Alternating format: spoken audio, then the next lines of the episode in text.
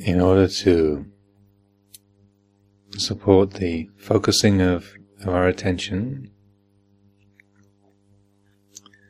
there are many different methods, different objects that we can use.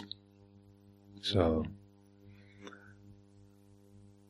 far in this retreat, been referring to the rhythm of the breath, the rhythm of our footsteps,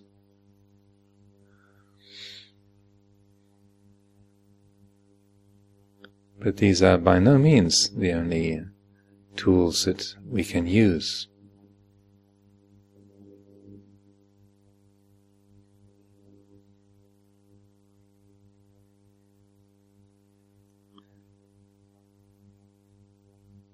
If you bring attention to your hearing, if we listen closely, then for most people, if you listen carefully, in the background of our hearing, one can discern a subtle, high-pitched, continuous ringing tone, a background sound.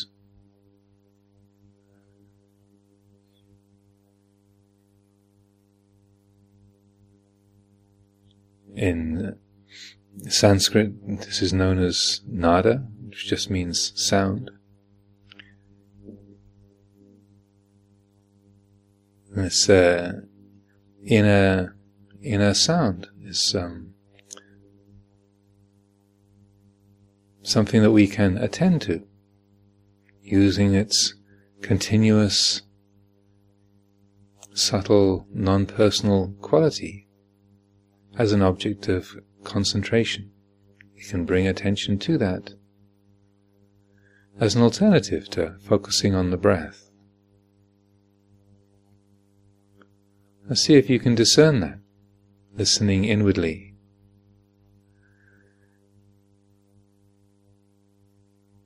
A subtle, continuous, high-pitched tone, like white noise, here in the background of our listening world.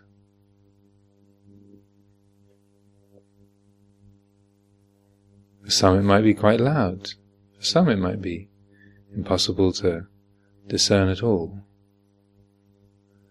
But take a moment to listen, bring attention to your hearing. See if you can discern that.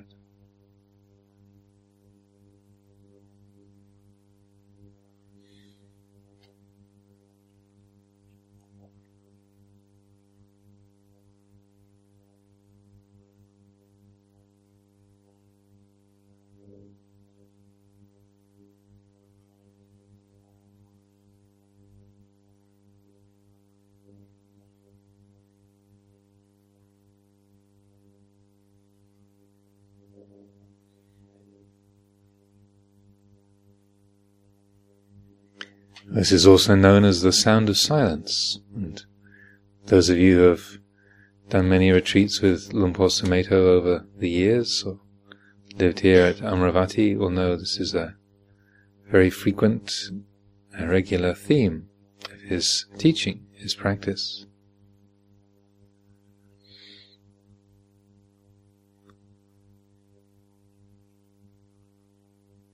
So to use this as an alternative to mindfulness of breathing, as a concentration object, is, for some people, it's extremely helpful. It's a beneficial alternative. Sometimes it's easier to focus upon than the breath. But also it has many qualities that are useful, that lend a variety of helpful spiritual supports. Firstly, it doesn't begin or end. You never hear it start or stop. It's just ever-present, continuous. It doesn't modulate according to our will. So, whereas the breath can be controlled, you can hold your breath or breathe deeply or in a shallow way. Personal will has no effect on the sound of silence. I can't make it do anything. It just is there. Beginningless, endless, present. So in this way, it's a sense object that is a good symbol for the Dhamma itself. Apparent here and now, timeless.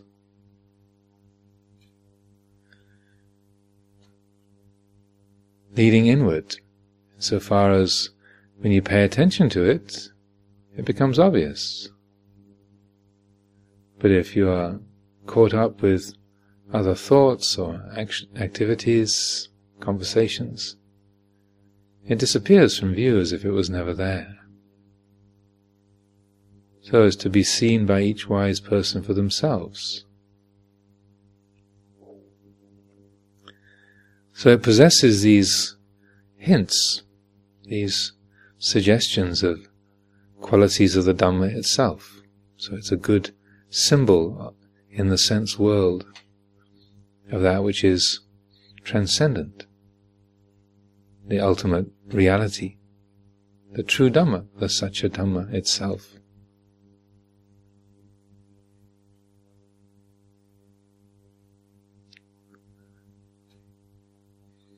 It also has a quality whereby if you concentrate on it, it helps to brighten the mind.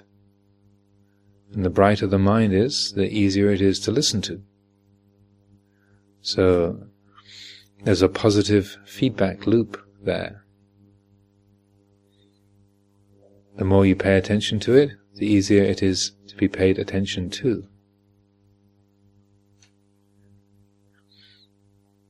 It lends a greater quality of alertness, keenness of attention.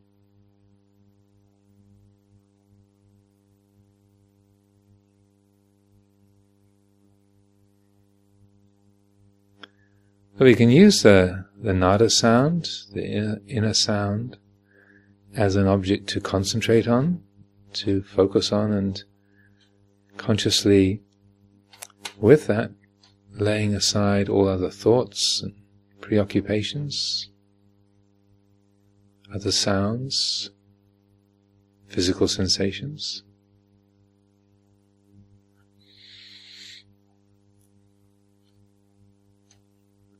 It's a very helpful, substantial support to samadhi in this way, if we focus on it to exclude everything else. But we can also use it to support insight, to support the practice of vipassana also. If we don't focus on it to the exclusion of everything else, but rather just let it be here in the background, then it can be like a screen against which all other experience is projected. Like now, even though I'm speaking, I can still hear the nada sound going in the background. Between my words, here it is.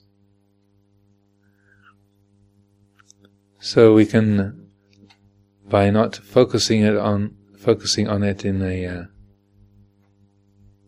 a way to the exclusion of other experience, just let it be the background, the wallpaper of our inner space, if you like, the screen upon which the projections of thought and memory, feeling and sight and sound, smell, the screen upon which they are projected.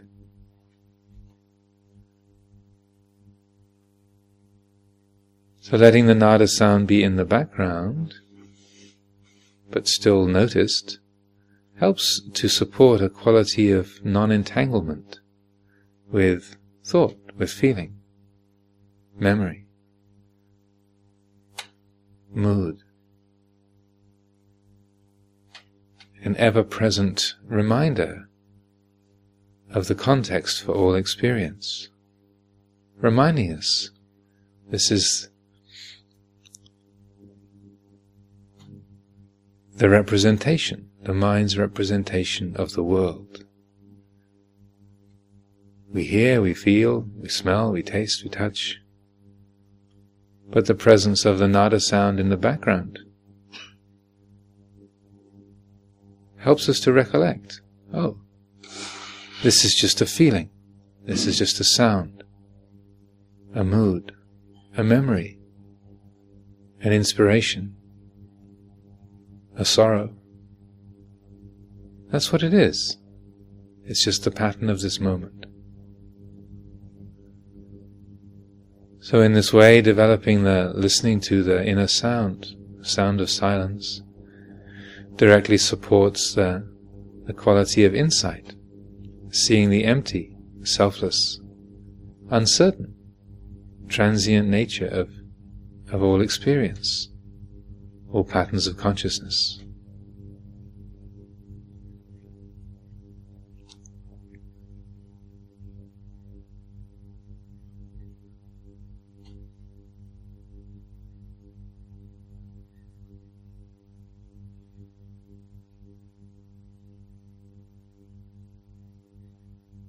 It's also a helpful object to develop, to support attention and continuity of mindfulness, because, say, when the mind becomes very calm and focused, the breath can get quieter and quieter, the cycles of breath slower and slower, so that there can be long stretches of time, 15 seconds, 30 seconds, a minute, a couple of minutes between breaths, even to the point where the breath seems to stop altogether. So in those situations, trying to follow the breath, the object has disappeared. We haven't got access to that feeling of the breath if the breath is not moving. There's no sensation associated with it.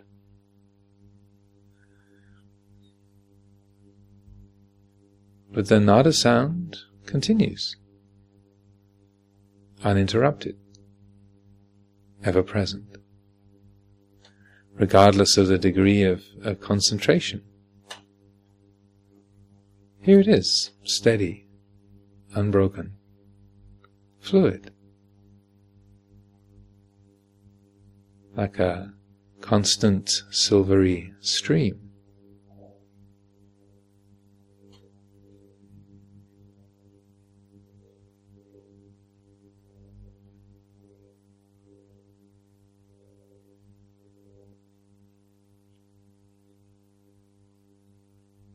And for some people, according to the conditioning that we have, that we might not experience this as a sound, but rather as a physical sensation, like a physical vibration, a subtle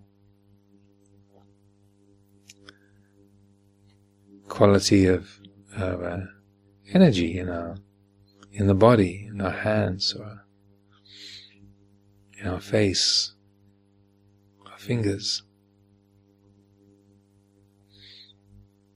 If we've developed a lot of body awareness, then that's how we might pick up this inner vibration, this universal vibration. Or if we're a graphic artist, we spend a lot of time, a lot of attention in the visual world,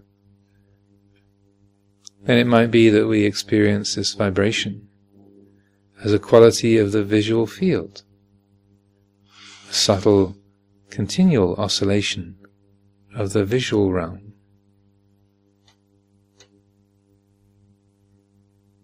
Or wherever we experience it most strongly, then that's the area where we can use it. That's the contact point, the zone of experience that we can use, That's the way it takes shape. That's what we attend to.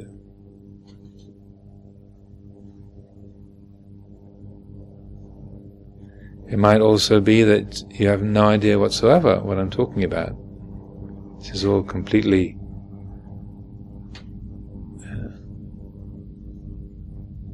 confusing.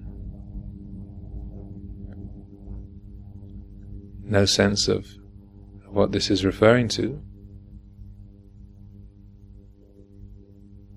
And if that's the case, then you can't hear any kind of inner sound or vibration. It's all just a blank area instead. Nothing is apparent. Then that's fine too. Just continue to use the breathing as a primary object of awareness. But if it is the case that one can discern this inner sound, the sound of silence, then it's a tool that can be used. We each work with the faculties, the capacities that are available to us.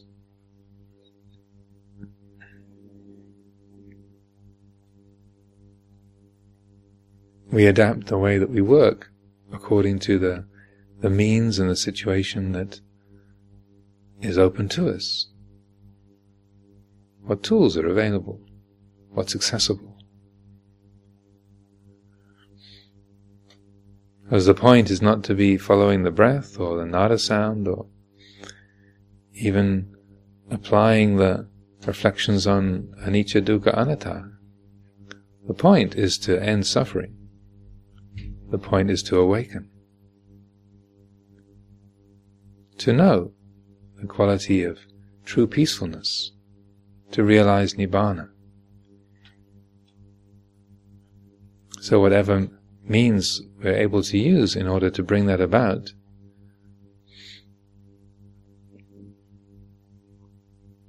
that can be helpful. Those methods can be helpful. But just perfecting the methods or applying the methods on their own is not the point. Learning recipes or even learning how to cook is not the point. But eating the food and being nourished, that's the point.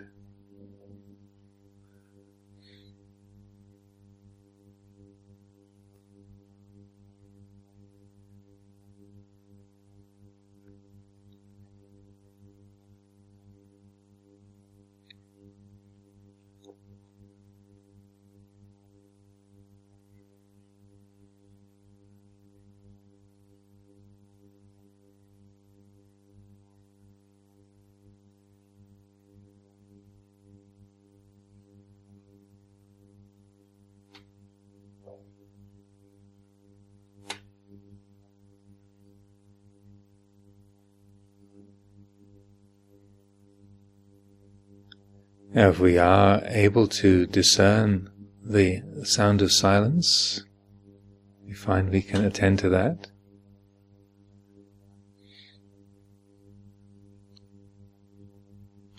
Then in using this to support the development of insight,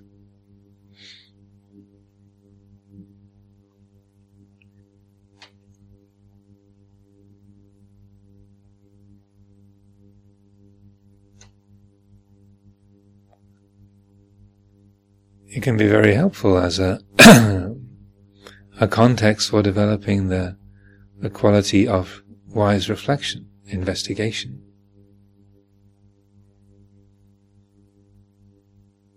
So during the day, during the meditation, whether it's sitting or walking or as we go about our various activities,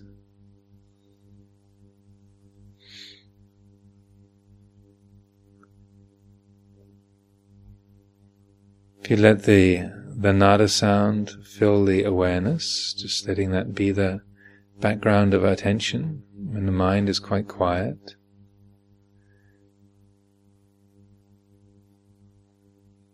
And listening to the sound, then in that silence, we can drop the question, who am I? Who is it that's aware? So we listen to the silence, then just drop that question into it. And then attend. Notice what quality,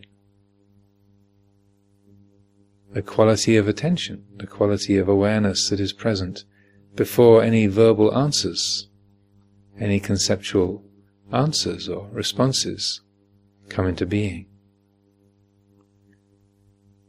When we really pose that kind of question, who am I? Or what is it that's aware? What knows this moment? Or things like, who does this mind belong to?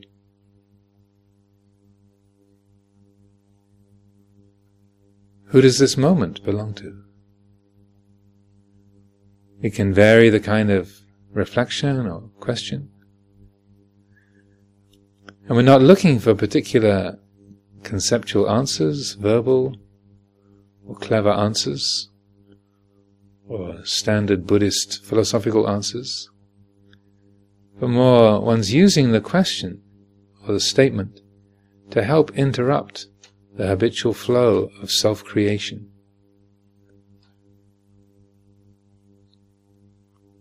The habitual patterns of Ahankara, Mamankara, I-making and mind-making.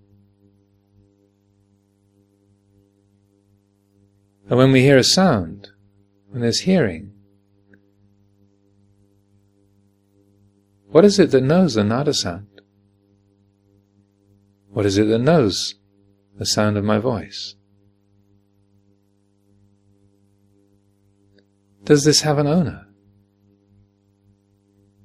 What is it that's doing the owning? What can really own anything?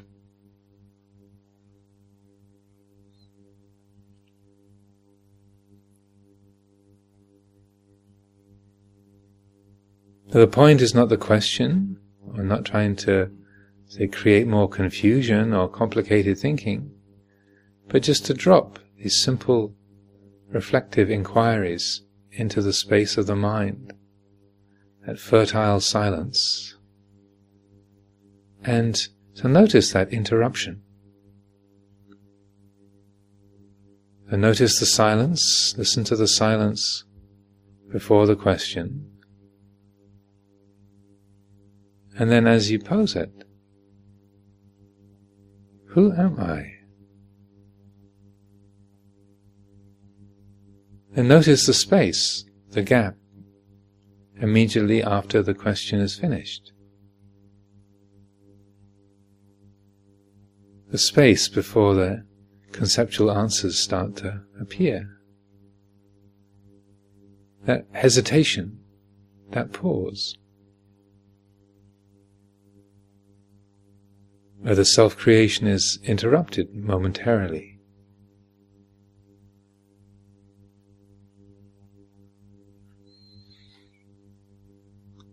Bring attention to that pause, that gap, and sustain the attention there as fully and completely as possible. Allow the attention to rest in that space, that opening.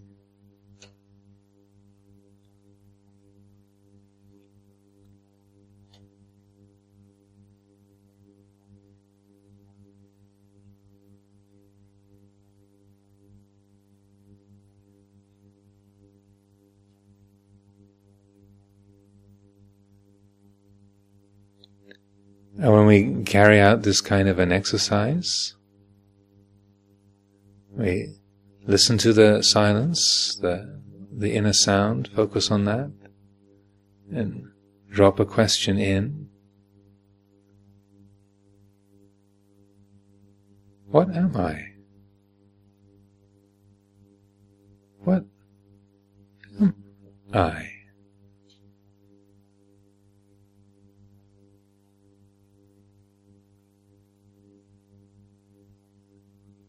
Clearly discern the qualities, what's present,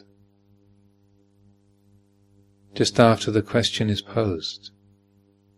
In that moment when the self-creation is interrupted, there's brightness, openness, peacefulness, no sense of self.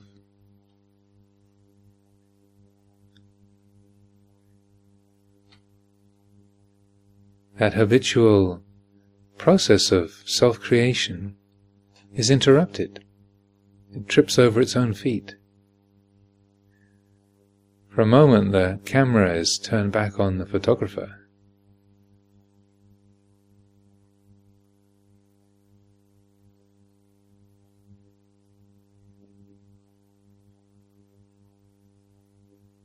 Well, catch that moment. Notice that quality, and let the heart rest there. And then when the attention gets snagged by thoughts or feelings, carried away by a sound we hear, an idea, then bring the question up again. What am I? What am I? And again, reopen that space. Like parting the curtains. After a while, you might find that if you use the same question over and over, the mind becomes inured to that. It no longer has that opening effect. So then we can move it around, be creative. Often we have to be quick on our feet because the self-preservative habits, the self-creating habits are so strong, so pervasive, so determined to keep me in charge, me present, me running the whole thing, that a particular question or statement loses its power. So we need to keep shifting it around, finding ways to prize that gap open, to part the curtains.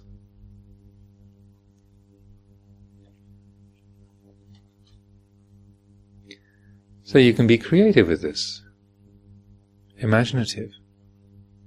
Because the point is not the question that you ask, and certainly not any conceptual responses, but the silence of the mind, the open, bright, clear, selfless mind that's revealed once the self-creating, self-obsessing habits are interrupted. The silence of the mind is the answer to that question.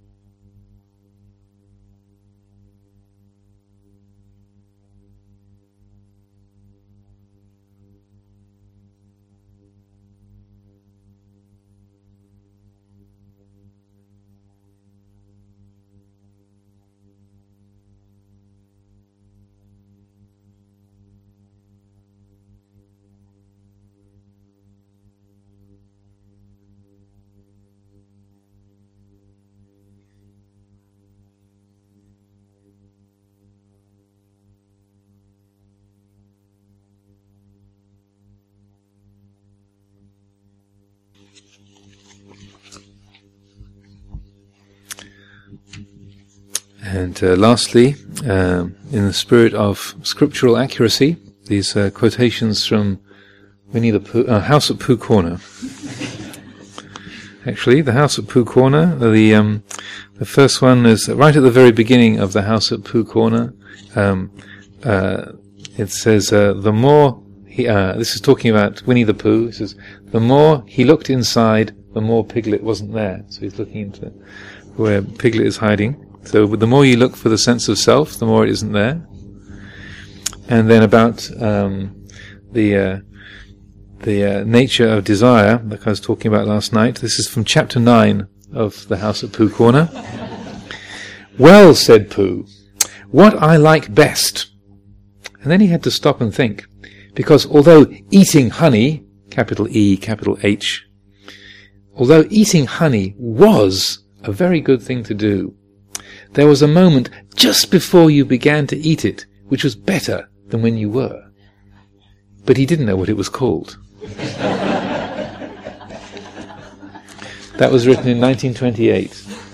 So he hadn't obviously got a translation of a Baba at that point. But, so there you go.